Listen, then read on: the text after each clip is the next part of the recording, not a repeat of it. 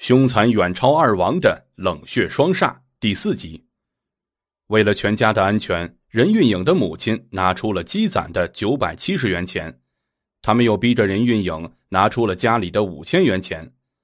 拿到钱之后，他们用被罩撕成布条，将全家都绑了起来。接着，两个恶魔将任运颖未结婚的妹妹任玉洁逼到了右边屋里。虽然任玉洁说自己来了例假。但两人还是残忍的将他轮奸，在短短的十二天里，辽宁省的东南西北接连发生了十二起命案，死亡十九人，这是比东北二王持枪抢劫案更加凶残可怕的系列案件。为此，一九九二年一月二十五日，辽宁省公安厅刑侦处长刘振江将各个市的刑侦负责人都叫到了沈阳。六十多人研究一个系列案件，这在辽宁省还是第一次。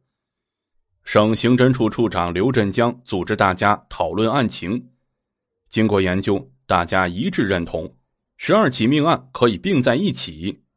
其依据是：第一，作案的人都是两个人，提取现场的足迹相同，都是一人穿警用军棉鞋，一人穿蓝泥面粘胶底棉鞋。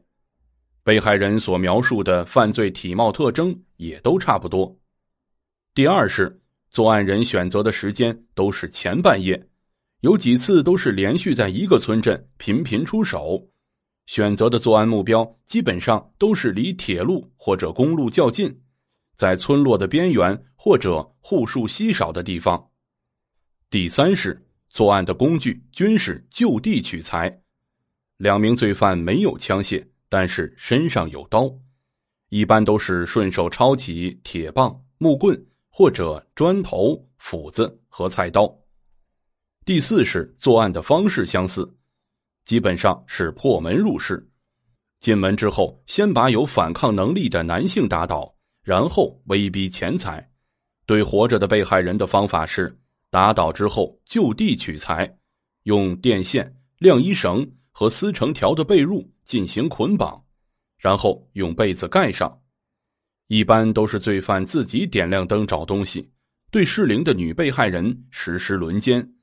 被害人的伤口绝大多数集中在头部，有好几次罪犯作案之后都把门反锁上，然后骑上被害人的自行车逃窜。会议将这起特大系列杀人抢劫轮奸案定为全省公案，代号一二五。一月二十七日，省公安厅两路人马同时出发去复查现场，一路直奔铁岭市昌图县，一路去抚顺海城盖县。通过询问有辨认能力的受害人，请他们认真回忆了案犯的每一个体貌特征和作案细节，还认真听取了当地政府和群众的反应。大年三十当天，两名罪犯的体貌特征及模拟画像。就迅速的电传给省内各地。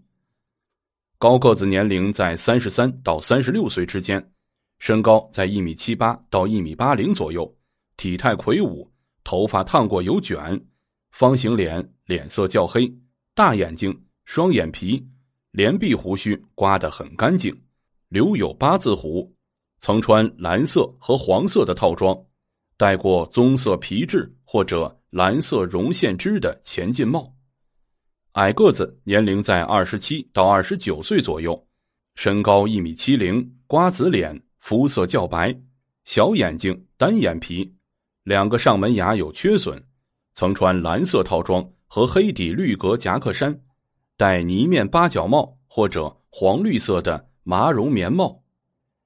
两名杀人犯的体貌特征发到辽宁各地之后。公安机关纷纷提供可疑线索。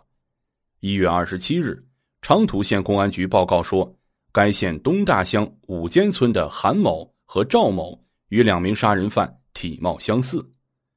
据说韩某的个头在一米七五左右，圆脸较胖；赵某的上门牙缺了一颗半。这两个人都曾参与过盗窃摩托车。省公安厅立刻到昌图县走访，了解到。这两名盗窃犯都是高个子，牙齿特征也与之前的两名凶犯不符。二月二十二日，公安干警到了黑龙江省鸡西市，将赵某擒获。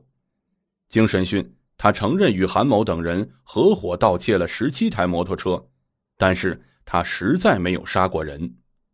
亲爱的听众朋友们，本章内容已经播讲完毕，感谢您的收听，咱们下章再见。